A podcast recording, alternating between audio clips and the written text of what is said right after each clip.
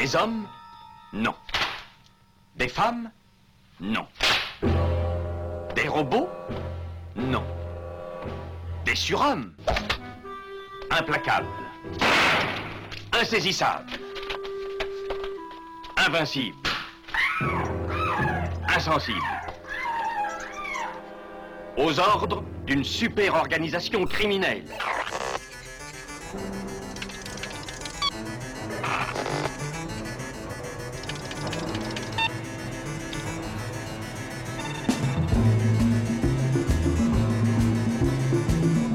Rien n'est impossible pour... Culture prohibée.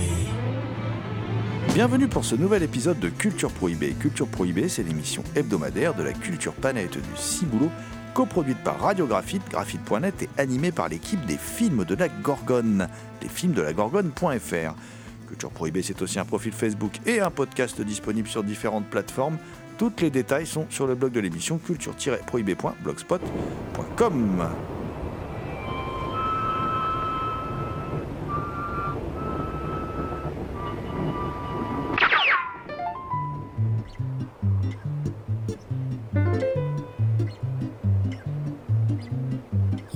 machines de guerre, des tonnes et des tonnes de fer, entreposées prêtes à rugir, prêtes à rougir, la terre, qu'on génère contre con, génère une rime en on. Prévert nous l'a pourtant bien dit, quelle connerie, la guerre. Au sommaire aujourd'hui, euh, une émission spéciale gros calibre. Mais que cache donc cet intitulé étrange et limite provocateur? En fait, euh, c'est juste une émission où on va vous parler de films où souvent ben, euh, l'arme à feu est utilisée pour régler les problèmes. Et parfois, euh, les problèmes ne sont pas réglés, ils sont juste amplifiés d'ailleurs hein, par le fait d'utiliser une ou plusieurs armes à feu. Donc la mission va surtout s'attacher à travailler sur les, les dernières sorties de nos éditeurs préférés dans, dans deux genres de films. Voilà, Euh, les films de guerre et les westerns. Dans les films de guerre avec Fear and Desire, le premier long métrage de, Stanley Kubrick, à l'ouest, rien de nouveau, le classique de Lewis Milestone, et MacArthur, le général rebelle de Joseph Sargent, ça c'est trois films sortis chez Elephant Film. On causera également de Il Varco, de Federico Ferrone et Michele Manzolini. Euh, ça c'est édité par Blackout, et ça c'est des films hors normes, vous verrez. hein. Euh, on, on va basculer après dans le western, où on causera de, de quelques vieux classiques, hein, une aventure de Buffalo Bill de Cécile B. 2000, L'Ange et le mauvais garçon de James Edward Grant et Bandit de grand chemin de George Sherman, tous édités par Elephant Film. Et puis on voyagera dans le temps, on ira vers un western crépusculaire italien, euh, Cheoma d'Enzo Girolami Castellari, Enzo G. Castellari, hein, de- qui est sorti chez Ecstasy of Film dans une édition incroyable. Euh, et puis, et puis, on causera aussi d'un autre film mésestimé et pourtant lui aussi incroyable, Mort ou vif de Sam Raimi, qui est sorti lui chez l'atelier d'images. L'équipe de Culture Prohibée remercie Blanche Aurore Duo, Sandrine Hiver, Christophe Cosins et Victor Lopez pour leur aide sur cette émission.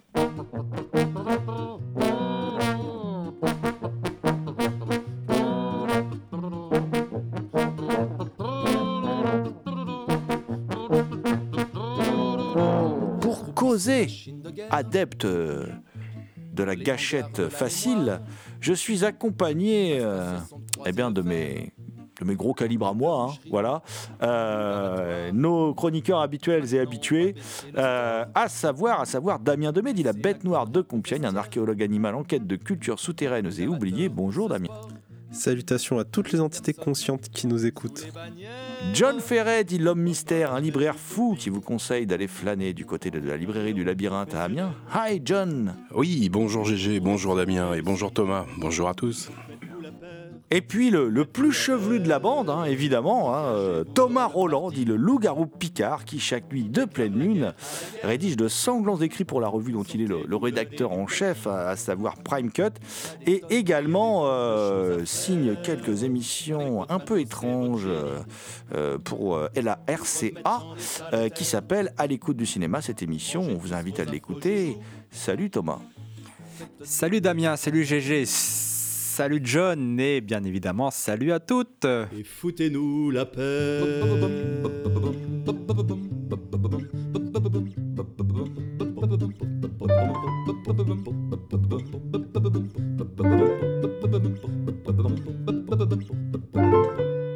Premier film de cette émission, alors on va être dans une partie un peu film de guerre, là c'est Fear and Desire, un film de 53, Euh, un film qui serait certainement tombé dans l'oubli si ce n'était euh, la personnalité qui l'a réalisé, puisque c'est le premier film de Stanley Kubrick, euh, premier film fauché d'ailleurs, hein, produit, photographié, euh, réalisé donc par et monté hein, par Stanley Kubrick, l'immense Stanley Kubrick, film que lui-même d'ailleurs avait renié hein, de son vivant. Il voulait absolument pas que le film soit diffusé, soit visible. Voilà, on, va en discuter, on va, on, va dire pourquoi. Le film se passe dans un pays indéterminé. euh, il existe, euh, il prend place dans un, dans un lieu qu'on ne saura jamais quel lieu. Il y a une guerre qui est également indéterminée. Et puis il y a quatre soldats dont l'avion vient de se cracher, en fait, qui sont égarés dans une forêt. Ils sont en territoire ennemi, ça on le sait. Ils veulent au départ construire un radeau et descendre la nuit un, bras de rivière pour les, qui devra les ramener vers leur, leur propre ligne. Mais le problème, c'est que leur point de chute se trouve à proximité d'un camp ennemi, dans lequel se trouve également un officier à éliminer. Voilà, ça c'est euh, le point de départ de cette intrigue. euh, et à partir de là, eh bien, euh, Stanley Kubrick va nous, nous faire un film sec, fauché, d'à peine une heure, mais qui est certes oubliable sur pas mal d'aspects, mais comme il est signé Kubrick, et comme il porte en germe pas mal de choses, euh, mon cher Thomas, euh, c'est un film qu'il faut voir. Moi, je l'avais vu quand il était ressorti en salle euh, il y a quelques années là, j'avais trouvé ça prétentieux la première fois, et je l'ai revu là à l'occasion de sa sortie, de sa ressortie sur support physique en DVD Blu-ray, et j'ai revu un petit peu mon jugement. Euh, je trouve que le film a quand même des qualités, ne serait-ce que des, qualités plastiques. hein. Je trouve que la photo, elle est superbe. Ça m'évoque même un. ah, je je vais peut-être dire une bêtise, hein, je sais pas, hein, mais ça m'évoque même un certain cinéma russe au niveau de la, de qualité de la photo, ce beau noir et blanc. euh, et puis il y a aussi ce personnage de femme qui m'évoque plutôt une femme euh, de type slave. Alors je me demande si c'est voulu de la part du Kubrick. Je ne me suis jamais penché euh, réellement sur la carrière de Kubrick pour savoir. J'ai jamais lu les livres de Simon sur Kubrick, etc. Je sais pas un- un- quelque chose de particulier au cinéma russe, mais ça m'évoque un peu ce, ce cinéma russe là. Et donc, je trouve qu'il y a des qualités plastiques, et je ne sais pas si c'est vraiment un film de guerre en fait, parce que il y a une voix off au début qui dit que ces hommes sont, égarés euh, dans une forêt après un crash, mais que la guerre est pas ailleurs que dans leur que dans leur tête. Et il y a aussi euh, deux personnages qui jouent, euh, enfin deux, deux- acteurs qui jouent deux personnages chacun différents.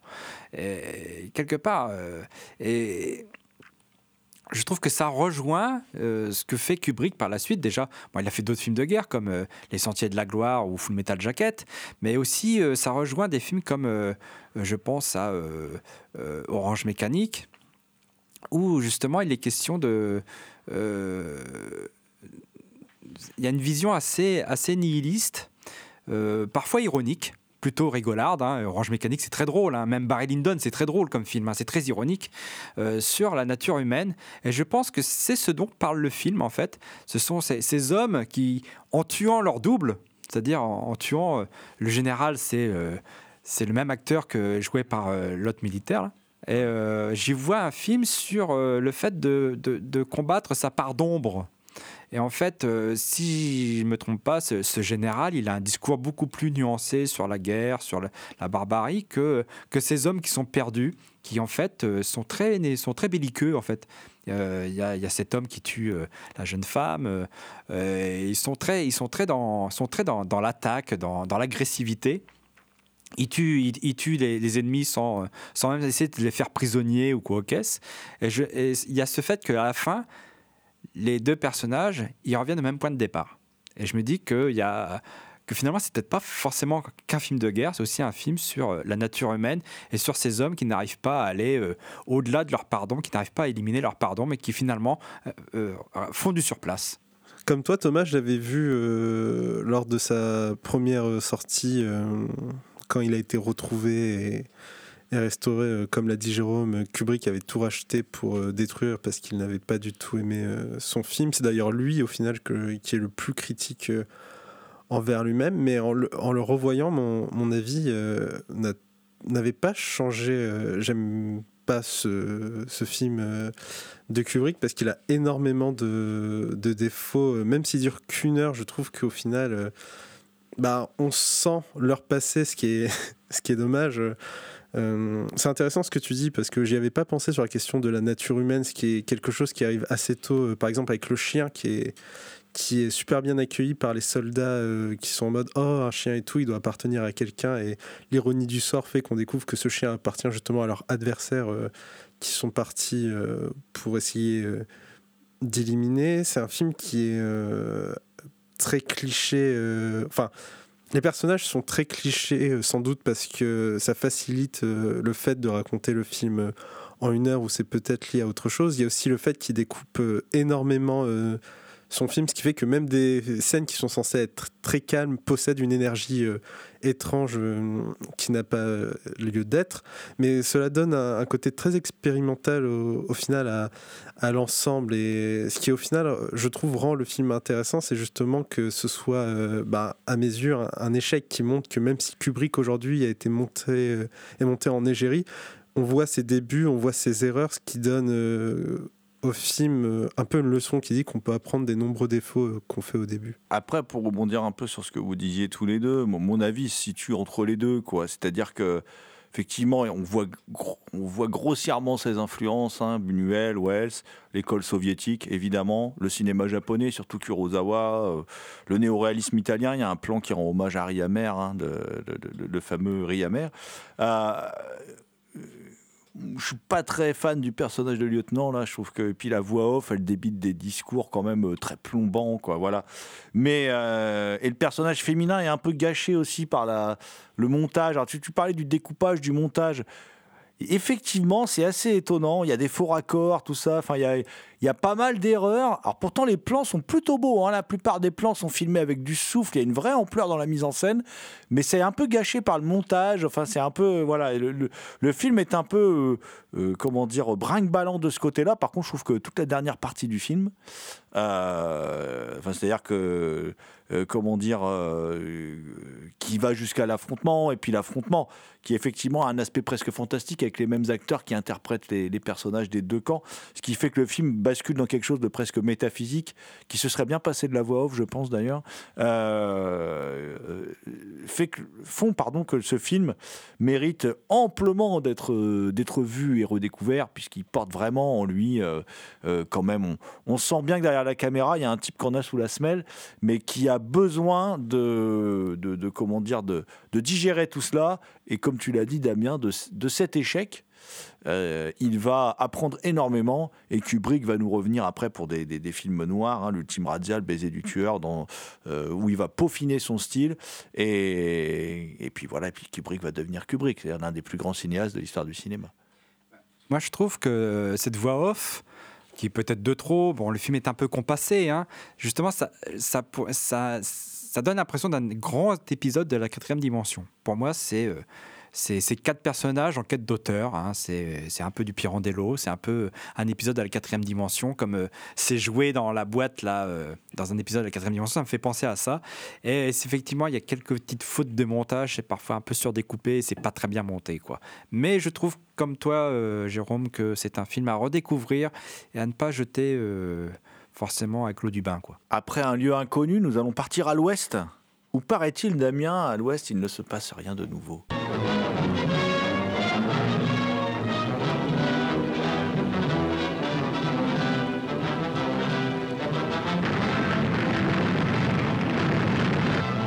À l'ouest, rien de nouveau de Lewis Milestone, sorti en, 1930. Donc, euh, Milestone, c'est le réalisateur des Souris et des Hommes, euh, également Les Révoltés du Bounty, multi-récompensé.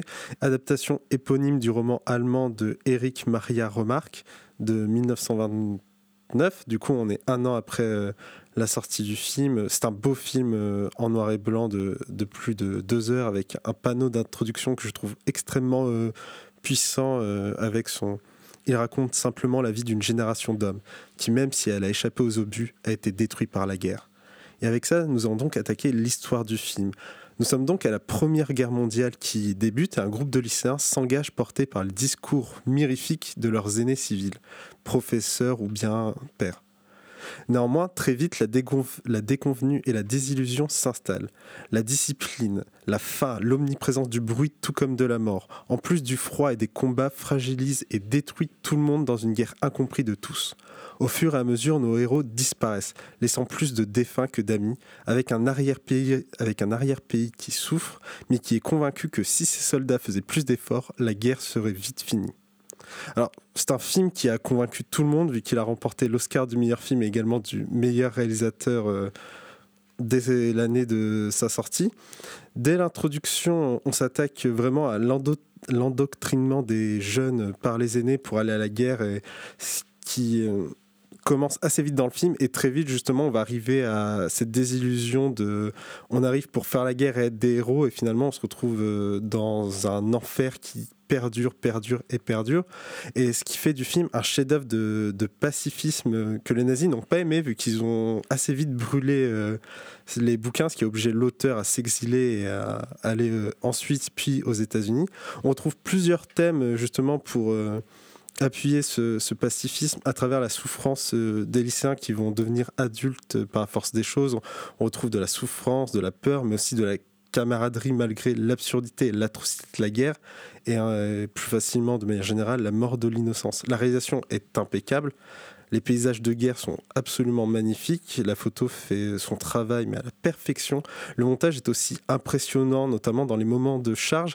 Et il y a des effets de réalisation que j'aime beaucoup. Par exemple, les soldats qui sont à guerre depuis très longtemps et n'ont pas vu de femme rentrent dans un bar et se retrouvent face à une affiche euh, où justement on voit une femme euh, dessinée euh, dessus. Et en fait, tout le plan se fait en filmant l'affiche avec un miroir à côté qui permet de voir en fait le soldat à côté de finalement euh, cette vie civile euh, qu'ils n'ont pas. Il y a quelque chose dans ce film qui diffère des autres films pacifistes, même si j'arrive pas à mettre le doigt dessus, je pense que ça se joue au niveau de l'identification qui marche beaucoup, mais euh, qui nous cible parfaitement, sans doute, car on n'a pas un héros, seulement des personnages principaux qui, comme nous, sont des civils et qui se retrouvent pris dans quelque chose qu'ils pensaient être leur grande victoire.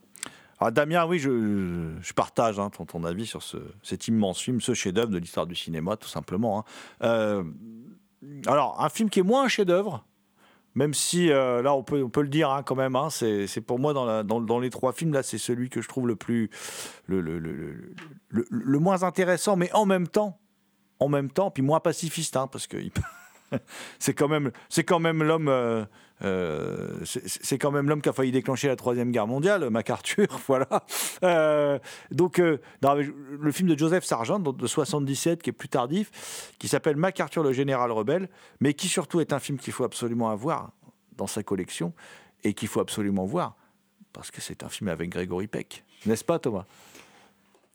Oui, euh, c'est Joseph Sargent qui est, capable du meilleur, hein, euh, comme les Pirates du métro, euh, qui, d'ailleurs va bientôt sortir dans une belle édition, je crois. Et du pire, comme Les Dents de la Mer 4, hein, qui est un, film culte hein, pour certains, avec Michael Caine qui se baigne avec des chemises sèches. Et puis du, moins bon, du moyen. Enfin, c'est un, cinéaste assez inégal.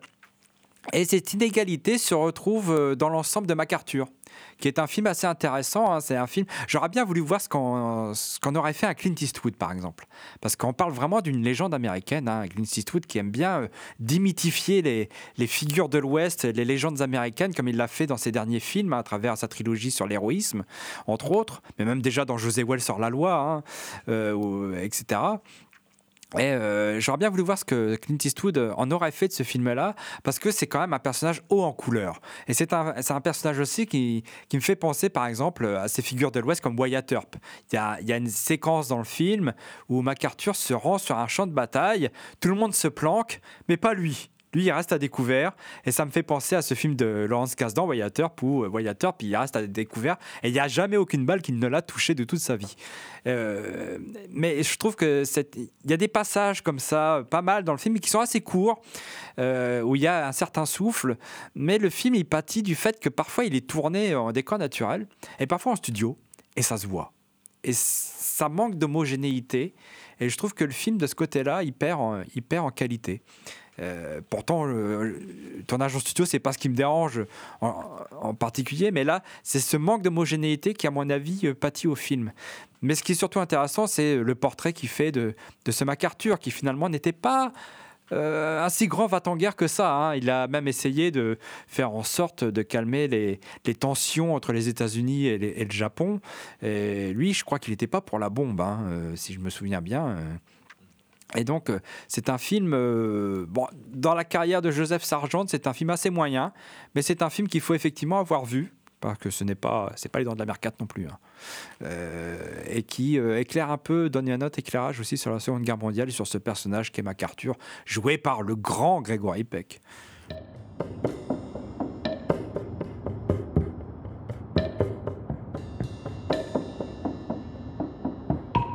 La luce dell'alba mi strappa dal sonno. Credevo di essere a casa, invece sono in treno diretto verso un altro fronte.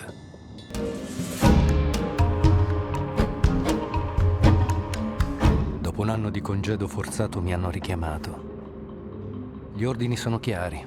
Interrogare i civili e prigionieri, neutralizzare i partigiani sovietici. I tedeschi dicono che questa sarà l'ultima guerra d'Europa, la guerra che metterà fine a tutte le guerre.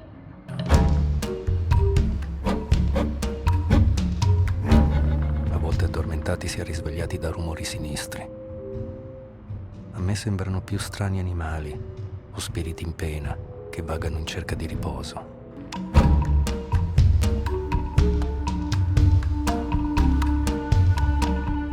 Rincorro a lungo un sogno che stranamente non mi umilia, che mi piace. Vous écoutez Culture Prohibée. Disertare. Je n'ai rien à ajouter sur ce que vous avez dit, les amis. Effectivement, film inégal, mais, mais, mais par contre intéressant euh, à voir. Effectivement, ne serait-ce déjà que pour la performance de Grégory Peck. Euh, et euh, effectivement, film moyen, mais dont le sujet passionnant resterait peut-être aussi, comme disait Thomas, à, être encore réétudié. Mais bon, il n'y a plus Grégory Peck, alors comment on va faire? Voilà.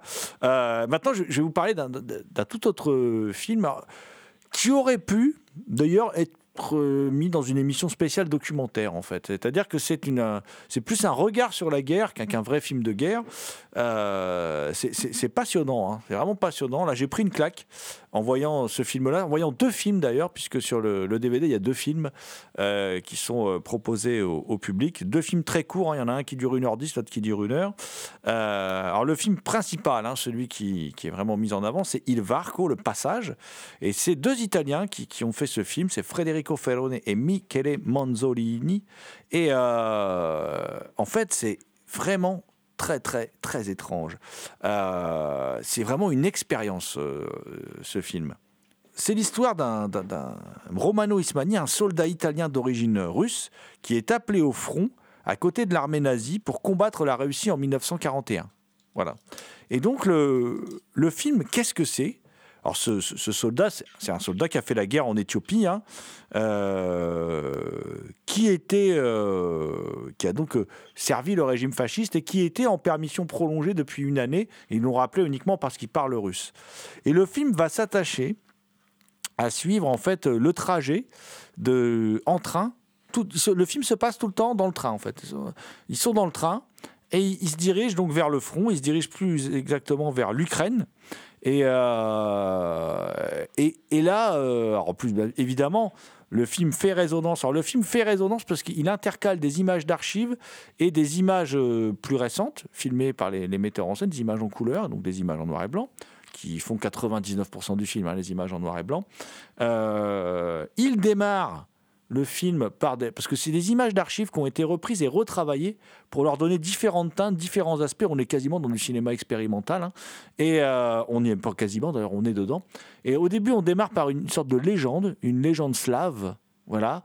Euh, et puis euh, de cette légende slave, cette fable, euh, puisque le, comment dire, c'est une légende slave donc faite de de, de, fantômes comme ça, hein, une, légende étrange. Ça dure très peu de temps, c'est une petite introduction, et puis tout à coup on bascule dans la tête parce qu'on on- la voix off de tout le film, c'est dans la tête de ce type qui donc est rappelé pour aller au front. Et plus il avance plus il se rapproche des- du champ de bataille, plus il voit les conséquences de la guerre, plus il pose un regard presque désabusé, presque voilà très étrange. Il découvre des choses, il découvre plus ou moins de ferveur des peuples euh, qui sont sur le chemin. Enfin, euh, le tout est fait à travers des, des images euh, d'archives réelles, voilà, donc de l'époque. Donc ça, c'est vraiment euh, incroyablement bien utilisé. Et le film est construit et écrit à partir de, journaux intimes de soldats qui ont participé à cette campagne et qui ont été retrouvés par les, metteurs en scène. Donc c'est un travail incroyable de montage, de c'est passionnant. hein. On, ne lâche pas, on ne lâche pas du tout le, film et on reste complètement scotché. Et évidemment, euh, après on sait ce qui va arriver euh, à l'armée allemande. Euh, et puis là, avec les Italiens qui viennent en support, hein, mais à l'armée allemande en Russie, hein, puisque l'armée allemande va, comme beaucoup d'autres armées avant elle, se casser les dents sur la, sur la Russie. Et euh, ça va signer euh, le point de départ d'une euh, dégringolade hein, de, de, des nazis en, Europe.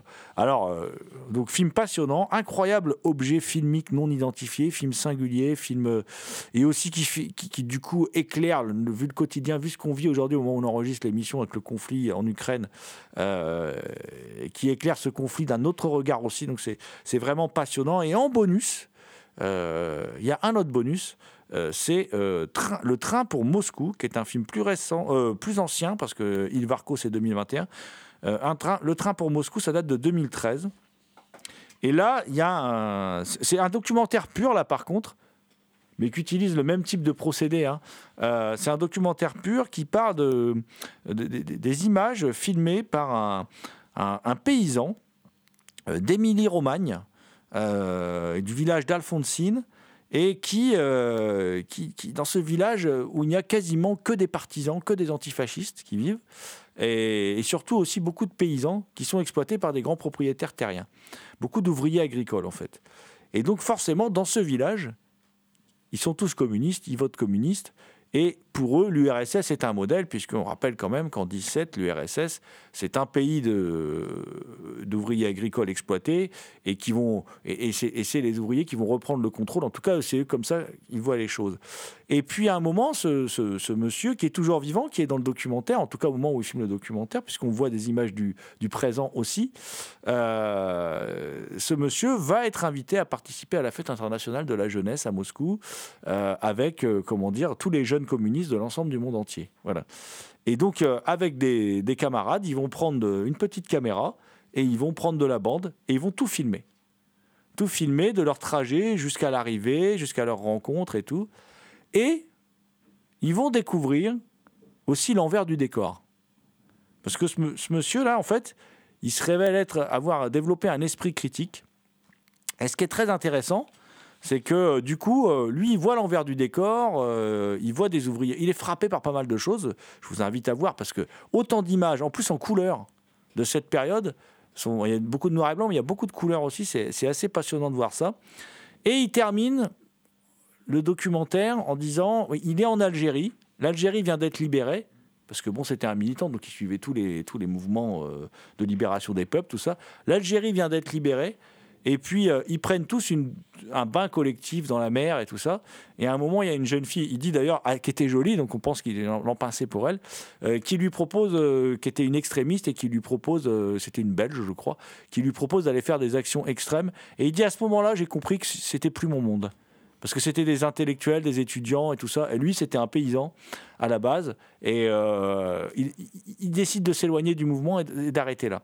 Et tout le film, c'est tout ce parcours où on découvre l'envers du décor.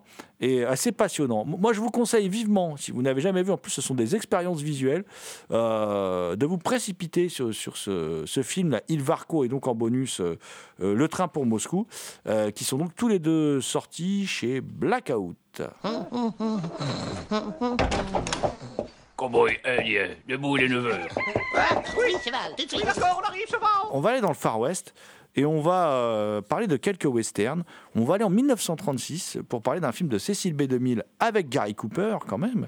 Euh, une aventure de Buffalo Bill, euh, mon cher Damien. Alors ça se passe quand? Il y a la guerre de sécession, elle vient de se terminer. Et puis il reste des armes. Voilà, il reste des armes. Les marchands d'armes veulent se, se, débarrasser de ces armes. Et il y a un homme politique là, qui, qui, est peu scrupuleux et puis qui se moque bien de préserver la paix, qui décide de les refourguer aux Indiens. En gros, hein, c'est un peu ça, un peu ça le point de départ.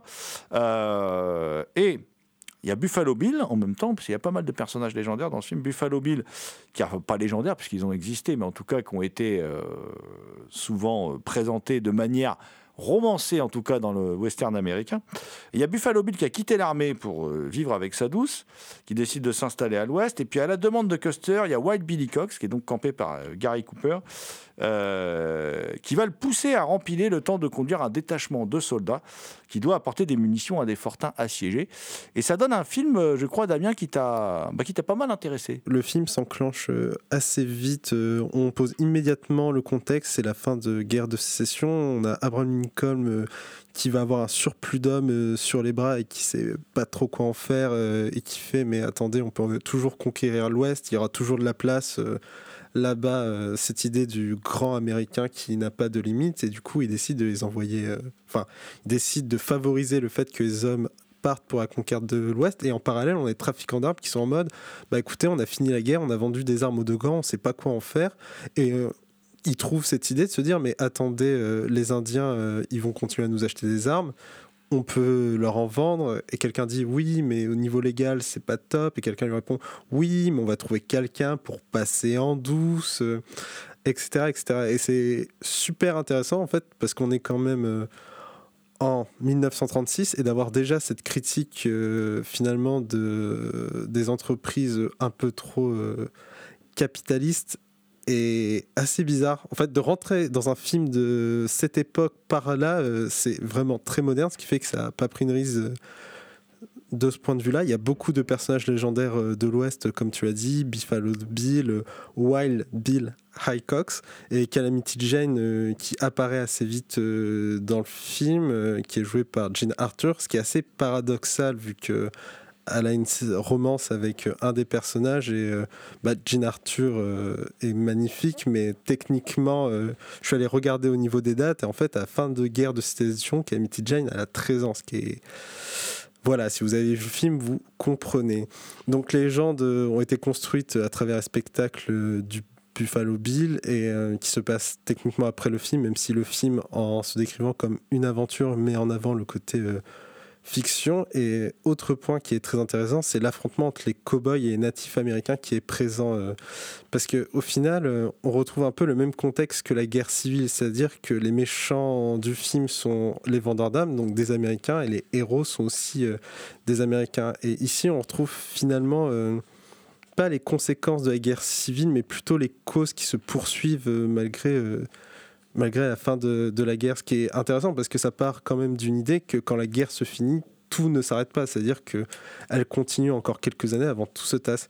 Il y a une scène que je trouve particulièrement comique qui est au tout début du film. Alors ça doit être euh, Buffalo ou Wild qui tombe sur un gamin qui joue avec un pistolet et le gamin euh, quand il voit que c'est un soldat il est ultra passionné et il lui demande oui euh, ça veut dire que tu as une arme tu dois avoir un couteau avec lequel tu as tué des gens et tout et t'as le soldat qui est en mode oui j'en ai un et t'as le gosse qui lui fait oh mais je peux jouer avec? Il fait oui.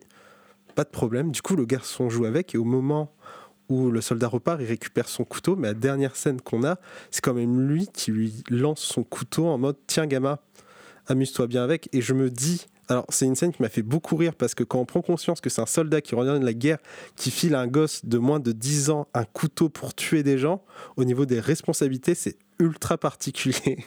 Mais voilà, ça reste un beau film d'aventure, euh, un western classique, euh, cow-boy. euh, indien et euh, vengeance, sans oublier, comme toujours, l'amour. Je vais aller quelques années plus loin, Damien, et je vais toujours parler western, évidemment, euh, pour parler de Angel and the Bad Man, l'ange et le mauvais garçon. Un bon vieux John Wayne des familles. John Wayne avec Gail Russell, la belle Gail Russell morte beaucoup trop jeune, voilà. Euh, superbe actrice euh, qui a pas mal tourné avec John Wayne. hein. John Wayne l'aimait bien, je pense. Euh, et qui est, bon, c'est une histoire assez simple. hein. c'est l'histoire de, l'ancien adjoint du shérif Wyatt Earp, qui est poursuivi par une bande d'individus qui, qui- va finir par le blesser. Et il va se réfugier dans une communauté de Quakers et il va y rencontrer Penny, dont il va tomber, tomber amoureux. Alors, le film est réalisé euh, par. euh, c'est l'un des deux seuls films réalisés par, pas par n'importe qui, le scénariste de Alamo, excusez du peu, James Edward Grant, euh, qui est un bon pote à John Wayne. John Wayne aussi, pour ce film, va lancer un truc qui se fait beaucoup aujourd'hui, qui se faisait pas du tout à l'époque. Il va rentrer dans la production du film. Voilà un film bien étrange. C'est un bon film. C'est un bon western, mais c'est plus une histoire d'amour en fait. Euh, donc si on n'est pas allergique aux bons sentiments, le film va vous plaire. On peut même prendre beaucoup de plaisir devant ce western qui ressemblerait un peu à ce que ferait Frank Capra s'il devait réaliser un western. Voilà, il y a, un peu d'humour, il y a, un peu d'humanité comme ça, il y a un peu parce que il découvre cette communauté de Quakers, euh, il découvre qu'en fait c'est des gens qui débordent d'humanité, il se met à les aimer, il se met tout ça à travers aussi le regard d'une femme, donc euh, il change son avis. Alors évidemment, ça est plein de bons sentiments, donc il faut, faut, faut, faut accepter ce postulat quand on regarde le film. Mais en tout cas, c'est un film qui dénote dans la carrière de John Wayne. C'est marrant d'ailleurs que John Wayne, il, est... y a quelques scènes d'action, attention, hein, mais c'est plutôt un western plutôt intimiste, euh, plutôt vraiment dans l'esprit Capra. euh, C'est marrant que, John Wayne, qui est un, comment dire, un acteur qui mettra beaucoup en avant sa virilité, hein, et ce jusqu'au bout, hein, euh, fait un film de ce genre. Voilà, c'est assez étonnant. Euh, donc, euh, en tout cas, euh, c'est une curiosité que, que je vous conseille vivement. C'est aussi disponible chez Elephant Film, comme le film de Cécile B2000. Et comme Bandit de grand chemin, euh, fi- film avec Yvonne de Carlo, euh, voilà, film de George Sherman, sorti l'année d'après, en 1948, qui est le premier film de George Sherman. Alors, George Sherman, c'est un réalisateur très inégal qui a fait beaucoup de trucs assez mauvais quand même. Et puis, quand il est arrivé chez la Universal, il a eu plus de moyens. Et son premier film, c'est ça, Bandit de grand chemin. Et là, on voit qu'il passe à un autre stade parce que le film, quand même, euh, assez intéressant, plutôt pas mal. Et toi, toi Damien, tu as, euh, comment dire, euh, beaucoup aimé cette, euh, cette histoire de gentleman cambrioleur. Il faut savoir que ce, ce- c'est, euh, la- une sorte de biopic sur le fameux Black Bart, qui était un pilleur de diligence, qui s'appelait Charles Earl, Bo- Earl Bowles, pardon, qui était un, vrai poète. Il laissait des poèmes sur ses, dans, la diligence une fois qu'il avait commis son forfait. Et il, y allait à coup de, s'il te plaît, s'il vous plaît, madame, messieurs, tout ça. Il était très poli. Donc il était très hors norme pour, les, pour, un, pour un braqueur de, de, diligence. Là encore, on a à un western euh, en noir et blanc. Donc, l'histoire, rapidement, c'est, euh, comme tu l'as rapidement évoqué, Charles Boss et Lance Hardin échappent de justesse à la pendaison et décident de mettre fin à leur collaboration. Mais le destin les remettra sur un chemin commun en leur faisant rencontrer la danseuse Lola Montez. La présentation du Black Bart est euh, super. Il y a, y a ce côté, je dirais, un peu euh, bah, super-héros de comics, qui n'est pas vraiment le cas, euh, ce qui n'est pas voulu pour l'époque, mais euh, qui est vraiment euh, très cool de le voir, euh, surtout en noir et blanc dans un film de 1948. Et ce qui m'a beaucoup charmé dans le film, en fait, c'est vraiment Lola Montez. Mais pas physiquement, calme-toi Jérôme, mais surtout sa personnalité, parce que l'héroïne est géniale avec euh, une répartie qui, euh, dès la première minute, nous saute au visage, et c'est pour ça que j'ai beaucoup aimé ce... Parce que au final, à chaque fois qu'elle est présente, elle fait des discussions qui vont au tac au tac, qui sont extrêmement drôles et euh, appréciables. Bon, après, elle tombe dans les travers du storytelling de cette époque, c'est-à-dire qu'elle elle tombe amoureuse d'un personnage en moins de 48 heures, mais elle est- avec ça, ça permet de former un triangle de tension réussi, même s'il reste toutefois euh, classique. Un des points sur lequel le film joue, et je ne sais pas s'il le fait habilement ou s'il le fait par erreur, c'est que dès le début du film, on nous présente l'histoire comme une histoire racontée, elle est narrée.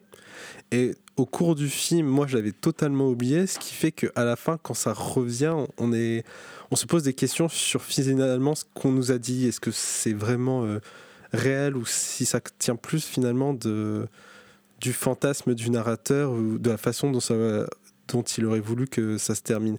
Mais même la fin euh, en soi, si on retire tout ce qui est narré, elle a un point qui je trouve assez euh, pessimiste, et ce qui en fait un film euh, pas mal surprenant.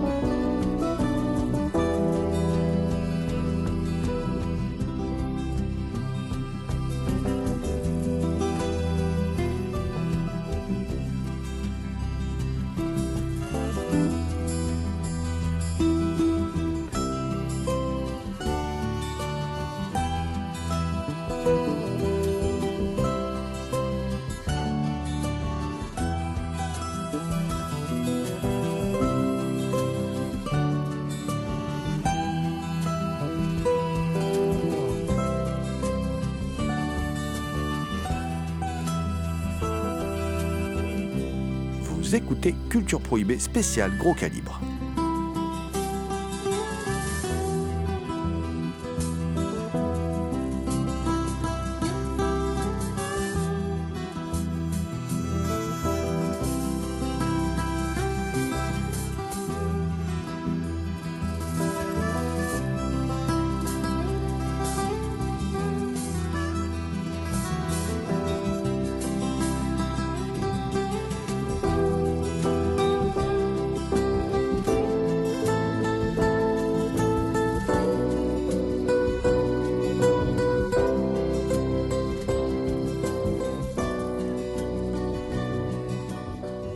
Un bond dans le temps. hein, pour terminer euh, cette émission, on va encore vous parler de deux westerns, mais des westerns plus récents. Tout d'abord, le western qui fut euh, le chant du cygne, quelque part, en quelque sorte, du western italien, un film de 76 qui s'appelle Keoma, euh, d'Enzo G. Castellari, voilà, qui est, pour moi, je le dis, qui est un chef-d'œuvre, hein, voilà, qui est un immense film euh, avec Franco Nero. Euh, c'est l'histoire d'un de Shannon, un pistolero connu pour être le plus rapide, qui a recueilli un enfant indien, Keoma, dont la famille a été décimée. Et les trois fils de Shannon ont très mal accepté le nouveau venu. Et lors de la guerre de sécession, Keoma a été le seul à partir combattre avec l'armée yankee. Et là, le film démarre au moment du retour de Keoma, euh, qui découvre le village de son enfance ravagé par la peste et sous la domination d'une milice à la solde d'un riche propriétaire qui a recruté bah, ses trois, trois demi-frères, hein, voilà, Euh, et Keoma, eh ben évidemment, il va devoir faire justice. Euh, et le film. Ah non, je vais laisser John vous parler du film, parce qu'on n'a pas encore entendu le, plus bel organe de cette émission, euh, vocal bien sûr. Le film est présenté dans une édition extraordinaire, un superbe, un superbe mediabook, euh, remplira la gueule de corps. Déjà, le film est dans une copie extraordinaire, puisque c'est une restauration 2K d'après le négatif original 35 mm. Et puis c'est blindé de bonus. Alors, il y a un entretien avec Emmanuel Le, Gagne autour du réalisateur, évidemment. Il y a un retour sur Keoma par Alain Petit, hein, le, spécialiste euh, du, western italien, puisque euh, auteur de très longtemps du seul ouvrage en langue française hein, qui était euh, à l'époque des fanzines sur le western italien, aujourd'hui disponible chez Artus, enfin s'il est encore disponible. Une rencontre avec Franco Nero et Castellari. La légende Keoma, un documentaire dans lequel se croisent Castellari, George Eastman, qui a travaillé sur le scénario, Massimo Vanni, l'acteur cascadeur, Orso Maria Guerini, acteur, et Wolfgang. Wolfango, pardon, Soldati, acteur, euh, et un superbe livret de plus de 50 pages d'analyse du film par Jean-François Giret, ainsi qu'une version BD de, de Keoma euh, par Kurt Riedel, et puis des photos inédites de tournage, jeux de photos, affiches, et puis la cerise sur le gâteau, le CD de la bande originale des frères De Angelis, avec ces superbes chansons, enfin superbes chansons, il faut les voir avec le film, parce qu'elles prennent une toute autre résonance. Euh, D'ailleurs, elles sont utilisées, on en parlera peut-être hein, d'une manière très très intelligente ces, chansons par, le, par Castellari. Euh, donc dans cet écran, voilà, cet écran à la hauteur du film, à la hauteur de ce film exceptionnel qui est Keoma, sorte de miracle cinématographique du bis italien, mon cher euh, John. Un miracle. Alors moi j'ai une autre, un autre avis là-dessus. C'est un très très bon euh, western italien. Alors euh, comme souvent c'est dit, ça, ça annonce un peu le, le chant du cygne du genre. Franco Nero là-dedans est vraiment excellent. Il y a aussi les méchants, mais moi ce que j'ai vraiment été sensible, c'était plus à la à la mémoire en fait du héros qui est vachement bien mise en scène euh, parce que Castellari euh, comme ça confond les scènes euh, d'avant avec les scènes actuelles. Notamment, il y a ce jeu de mise en scène entre un père qui appelle Keoma et quand il va le rappeler, Keoma est déjà le Keoma actuel et le père a vieilli. Donc il y a- tout ce jeu de mise en scène qui est vachement bien chez Castellari. Il y a aussi la présence du vent. Et tu l'avais souligné et ça m'est ça m'est réapparu. C'est vrai que la musique à écouter seule, d'ailleurs je ferai le, le test à l'écouter seule comme ça pour voir un peu ce que ça donne, mais je trouve qu'elle est sacrément bien utilisée avec- en fait avec les images. Donc voilà pour euh, pour Keoma, il y a des scènes assez incroyables et notamment une sorte de petit clin d'œil, il me semble-t-il, à la crucifixion euh, avec euh, un orage tonnant. Il y a aussi l'incursion de cette vieille dame. Alors moi, je trouve que c'est c'est vraiment inspiré de, je sais pas, moi j'ai vu un peu comme du Shakespeare là-dedans. C'est assez crépusculaire. Tu l'as dit. Euh, il y a euh, vraiment des, des grandes scènes. Mais c'est vrai pour moi, ce n'est pas non plus le, grand chef-d'œuvre annoncé. Alors, vieille dame, c'est Bergman, hein, c'est le septième saut. Et cette manière de. Le film, en fait, a des références venues d'ailleurs. quoi. Cette manière aussi d'intégrer les flashbacks au présent. Euh, très très étonnant où on voit surgir tout à coup des personnages du passé dans le présent et tout ça et tout. Enfin, euh, ça, ça, ça, vient de chez Elia Kazan. On voyait ça dans l'arrangement d'Elia Kazan. Enfin, mais, mais en tout cas, c'est fabuleusement bien utilisé par Castellari, qui était surtout connu pour être un, brillant metteur en scène de films de scènes d'action. D'ailleurs, il y a des scènes d'action dans ce film époustouflantes. Euh, inspiré par Peckinpah, il a beaucoup utilisé le ralenti, mais il le fait bien parce que le ralenti, c'est quand même quelque chose de très difficile à utiliser dans les films. C'est souvent très mal utilisé. Et lui, il arrive à créer des ralentis incroyables, à tel point d'ailleurs que moi, je pense que des films comme Le témoin à par exemple, certaines scènes, je, je, sais, pas si c'est. Je pense que- John Woo a dû le voir avant de faire certains de ses films, a dû, les, voir ces scènes avant de faire certains de ses films, parce que il y a du Castellari parfois dans John Woo aussi, hein, dans la manière dont il filmera l'action. Donc non, moi je, trouve que c'est un, film effectivement qui, a quelque chose de très, de très sérieux, hein, de, très bon. Il y a aussi la vengeance, il y a effectivement les, références religieuses, évidemment. Cette crucifixion n'est pas, il a un côté christique, notre ami, euh, notre, ami, euh, comment dire, Keoma. Euh, c'est un discours sur le racisme aussi, parce qu'il est victime de racisme, parce que c'est un, c'est un bâtard et c'est surtout un, un, comment dire, un, métis. Donc, euh, c'est, pour moi, c'est un western d'une richesse euh, incroyable euh, et c'est aussi une grande tragédie parce qu'il va quand même devoir affronter ses frères, quoi. Voilà, ses propres frères, enfin ses demi-frères, mais ils sont du même père quand même. Voilà. Donc c'est c'est vraiment, pour moi, c'est un c'est vraiment un, immense western. Enfin, je trouve ça vraiment. Alors moi, je l'ai vu gamin. C'est un film qui m'a marqué particulièrement. Peut-être que bon, c'est pour ça que que je, lui trouve autant de qualité. Mais à revoir, ça reste pour moi un film exceptionnel. Quoi. Ça reste vraiment euh, une sorte de film où euh, où Castellari se lâche sur tout. Il se il, il fait tout, tout, il tente tout.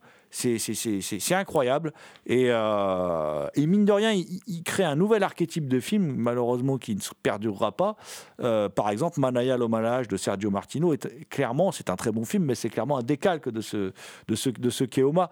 Euh, il crée vraiment quelque chose de particulier avec ce film. Et bon, moi, je, je- j'encourage tout le monde à voir ce film incroyable et qui donne en plus à Woody Strode un de ses meilleurs rôles depuis fort longtemps, euh, qui était souvent sous-employé. Woody Strode, excellent acteur du Sergent Noir de John Ford. Euh, et puis il y a William Berger. Un film avec William Berger n'est jamais mauvais. Voilà, c'est pareil. Immense acteur. Le fameux Charlie Siringo du dernier Face à Face, Faccia Faccia de Sergio Solima. Donc voilà, pour moi, c'est un indispensable. Vous devez absolument l'avoir dans votre collection. Euh, qui n'a pas vu Keoma a forcément loupé. Il manque quelque chose à sa cinéphilie pour moi. Et nous terminons cette émission avec une superbe édition. euh, euh, de l'atelier d'image du film Mort ou Vif en 4K Ultra HD, où pour la première fois on va pouvoir voir la version intégrale du film d'ailleurs en Ultra HD, euh, qui est une édition qui est, comment dire, en plus avec plein de bonus super intéressants. Il y a, un le scénariste du film est, est interviewé et il se remémore, et c'est marrant parce qu'il n'y a pas du tout de langue de bois dans ce qu'il dit, donc ça c'est vachement intéressant. Il se remémore son expérience sur le film. Euh, il y a après des analyses de Stéphane Moïsakis, de Julien Dupuis, et puis il y a euh, un making-of, des scènes coupées, les scènes coupées, certaines intéressantes d'ailleurs, la bande-annonce, enfin il y a pas mal de... Il y, a, pas mal de choses très intéressantes, mais enfin ce qui est surtout intéressant dans, ce film paru à l'atelier d'image, Mort au de Sam Raimi, c'est que c'est un film, euh, mon cher Damien, qui est une relecture un peu de l'intégralité de l'histoire du western en un seul film, voilà, euh, mais à la sauce cartoon, à la sauce euh, Sam Raimi, où en fait, parce que c'est que Sam Raimi est un fan de cartoon, ses films étaient très cartoonesques, hein, voilà. Sam Raimi, moi, c'est un réalisateur que j'adore, hein, que je trouve très sous-estimé. Et là, on est en 95, le film va pas du tout marcher d'ailleurs. Le film est voulu comme un véhicule pour Sharon Stone. Du coup, il y a une petite scène érotique dedans, une toute petite scène érotique. On sent que là, il fallait une petite scène érotique, puis Sharon Stone oblige, quoi, voilà. Euh, et euh, euh, ce film, donc, voit Sharon Stone venir dans la ville de rédemption sur laquelle règne un, horrible, un, horrible personnage qui est interprété par Gene Hackman, un, de ses, rôles de salaud dont il a le secret, mais il est superbe dans ce rôle. et, c'est une ville où tous les, tous les ans, il y a un tournoi avec des, des duels, des duels à mort voilà, euh, au plus rapide. Et elle s'inscrit à ce tournoi. Voilà, donc je vous en dis pas plus. Il y a, une super distribution. On retrouve même Leonardo DiCaprio tout jeune, Russell Crowe tout jeune, Russell Crowe mince, voilà, en mode super beau gosse, barbe de trois jours comprise. Euh, non, non, vraiment, euh, Damien, pour moi, c'est pareil. Film à redécouvrir, à réévaluer, un excellent film les dix premières minutes, j'étais totalement perdu. Je voyais pas vraiment où, ça voulait en venir. Au départ, je me suis dit, c'est peut-être un film sur le harcèlement, parce que quand Sharon arrive en ville, tous les hommes lui tombent dessus. Mais généralement, dans ce type de film, bah, on va être dans un saloon, un homme va faire une remarque, elle va le casser, ça va calmer tous les autres. Sauf que vu qu'elle rencontre au compte-goutte, on a des remarques au compte-goutte constamment durant les dix premières minutes de film.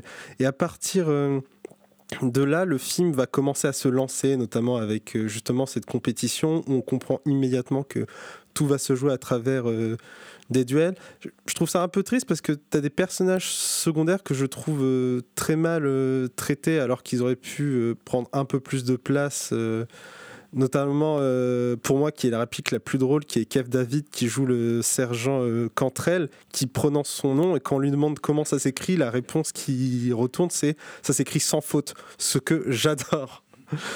L'humour est présent mais de manière inégale. On retrouve les effets aimés de Sam Raimi, notamment euh, les gros plans. On a quelques éléments que je trouve incompréhensibles, qui sont justifiés mais que je trouve amenés un peu brutalement, notamment une peur de l'héroïne qui survient alors qu'on l'a incarné comme une personne badass et, et dure. Et euh, on a Alan Silvestri à la musique qui euh, m'a charmé durant tout le film. La musique est vraiment magnifique. Ah, il y a effectivement, c'est un film, c'est un gros budget, hein, donc il s'attache les services de, de l'excellent. Euh, euh, de, l'excellent Alan Silvestri à la musique. Il y a Pietro Scalia au montage, qui est un super monteur. Hein. Le film, d'ailleurs, est magnifiquement bien monté. Et la photo d'Ante Spinotti, c'est pas de la merde, quoi. Voilà, donc euh, il y, a, effectivement. et là, le, voir en UHD, ça, donne une, toute, une autre dimension au film, quoi. Euh, après, moi, sur la progression du personnage de Sharon Stone, je, je, partage pas ton avis, en fait. Alors, effectivement, au départ, l'intro du film nous la montre tout de suite comme quelqu'un de badass. Voilà. Mais c'est intéressant justement de voir qu'elle a des fêlures parce qu'on la croit euh, quasi invincible et ça c'est intéressant parce que du coup ça ça comment euh, ça permet qu'on s'inquiète pour elle parce que sinon on s'inquiète pas pour elle hein. sinon elle est invincible et puis voilà on, on s'inquiète pas pour elle. Et, euh, puis il y a des caméos d'enfer. Lance Henriksen est génial aussi en, en, baratineur quelque part. Voilà hein, en type qui se fait passer pour ce qu'il n'est pas. Et puis, bah, puis puis voilà, la mise en scène extraordinaire, le jeu avec les horloges pour les, pour les duels, sensationnel. En plus, il le reproduit tout le temps, jamais de la même manière. Il faut quand même être un metteur en scène exceptionnel pour ça. Euh, et puis, il y a, comment dire, euh, alors, Gene Hackman aussi, ce, personnage de Gene Hackman. Pour moi, le, Hitchcock disait hein, plus le méchant est meilleur, mieux, mieux le film est réussi. Pour moi, ça symbolise tout ça. C'est l'un des plus grands méchants de l'histoire du western, là, le, méchant de Gene Hackman. Je dis pas que le western est l'un des plus grands westerns de l'histoire du, cinéma. Attention, hein, c'est pas ce que je dis. Je trouve que c'est un très bon western, mais que c'est pas non plus un, chef-d'œuvre absolu, mais c'est un très bon western que j'adore. Mais je trouve par contre que là, Gene Hackman, son rôle de méchant, c'est un des meilleurs méchants de l'histoire du western. Il est vraiment infect, horrible. Et d'ailleurs, il y a un aspect euh, très shakespearien pour le coup euh, dans la relation qu'il a avec son fils, qui est joué par Leonardo DiCaprio, euh, qui donne une scène très émouvante. Le film est capable d'aller vers l'émotion aussi, c'est assez étonnant. Donc euh, effectivement, c'est un film qu'il est très très intéressant de revoir dans la période post-MeToo, euh, puisqu'à l'époque, MeToo, ça n'existait pas du tout. Hein, voilà, on n'en parlait pas du tout. Et cette manière de se réapproprier pour les femmes, y compris par leur sexualité qui pouvait être agressive, puisque c'est pas les hommes qui couchent avec Sharon Stone, c'est Sharon Stone qui couche avec des hommes. Mais du coup, ça lui donne un aspect féministe assez moderne et qui est très intéressant à la revoyer aujourd'hui. Donc vous l'aurez compris, on vous conseille vivement Mort ou Vif de, de, de Sam Raimi, donc qui vient de, ressortir chez, chez l'atelier d'images.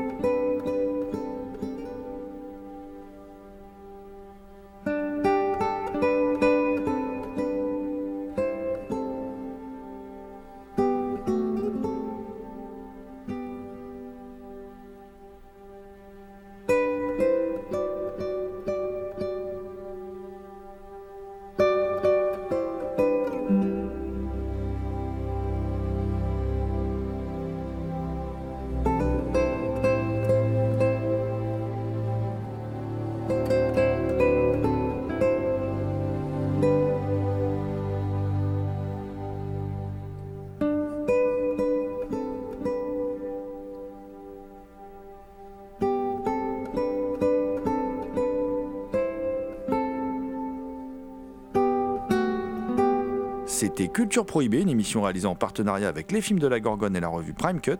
Culture Prohibée est disponible en balado-diffusion sur différentes plateformes. Toutes les réponses à vos questions sont sur le profil Facebook et le blog de l'émission culture-prohibée.blogspot.com. Culture Prohibée était une émission préparée et animée par votre serviteur Jérôme Potier dit La Gorgone, assisté pour la programmation musicale d'Alexis dit Admiral Lee, une émission animée avec Damien Demé dit La Bête Noire de Compiègne, John Ferret dit L'Homme Mystère, Thomas Roland dit Le Loup-Garou Picard, and the last but not the least, je veux bien sûr parler de Léo Magnin à la technique. Salut les gens, à la prochaine.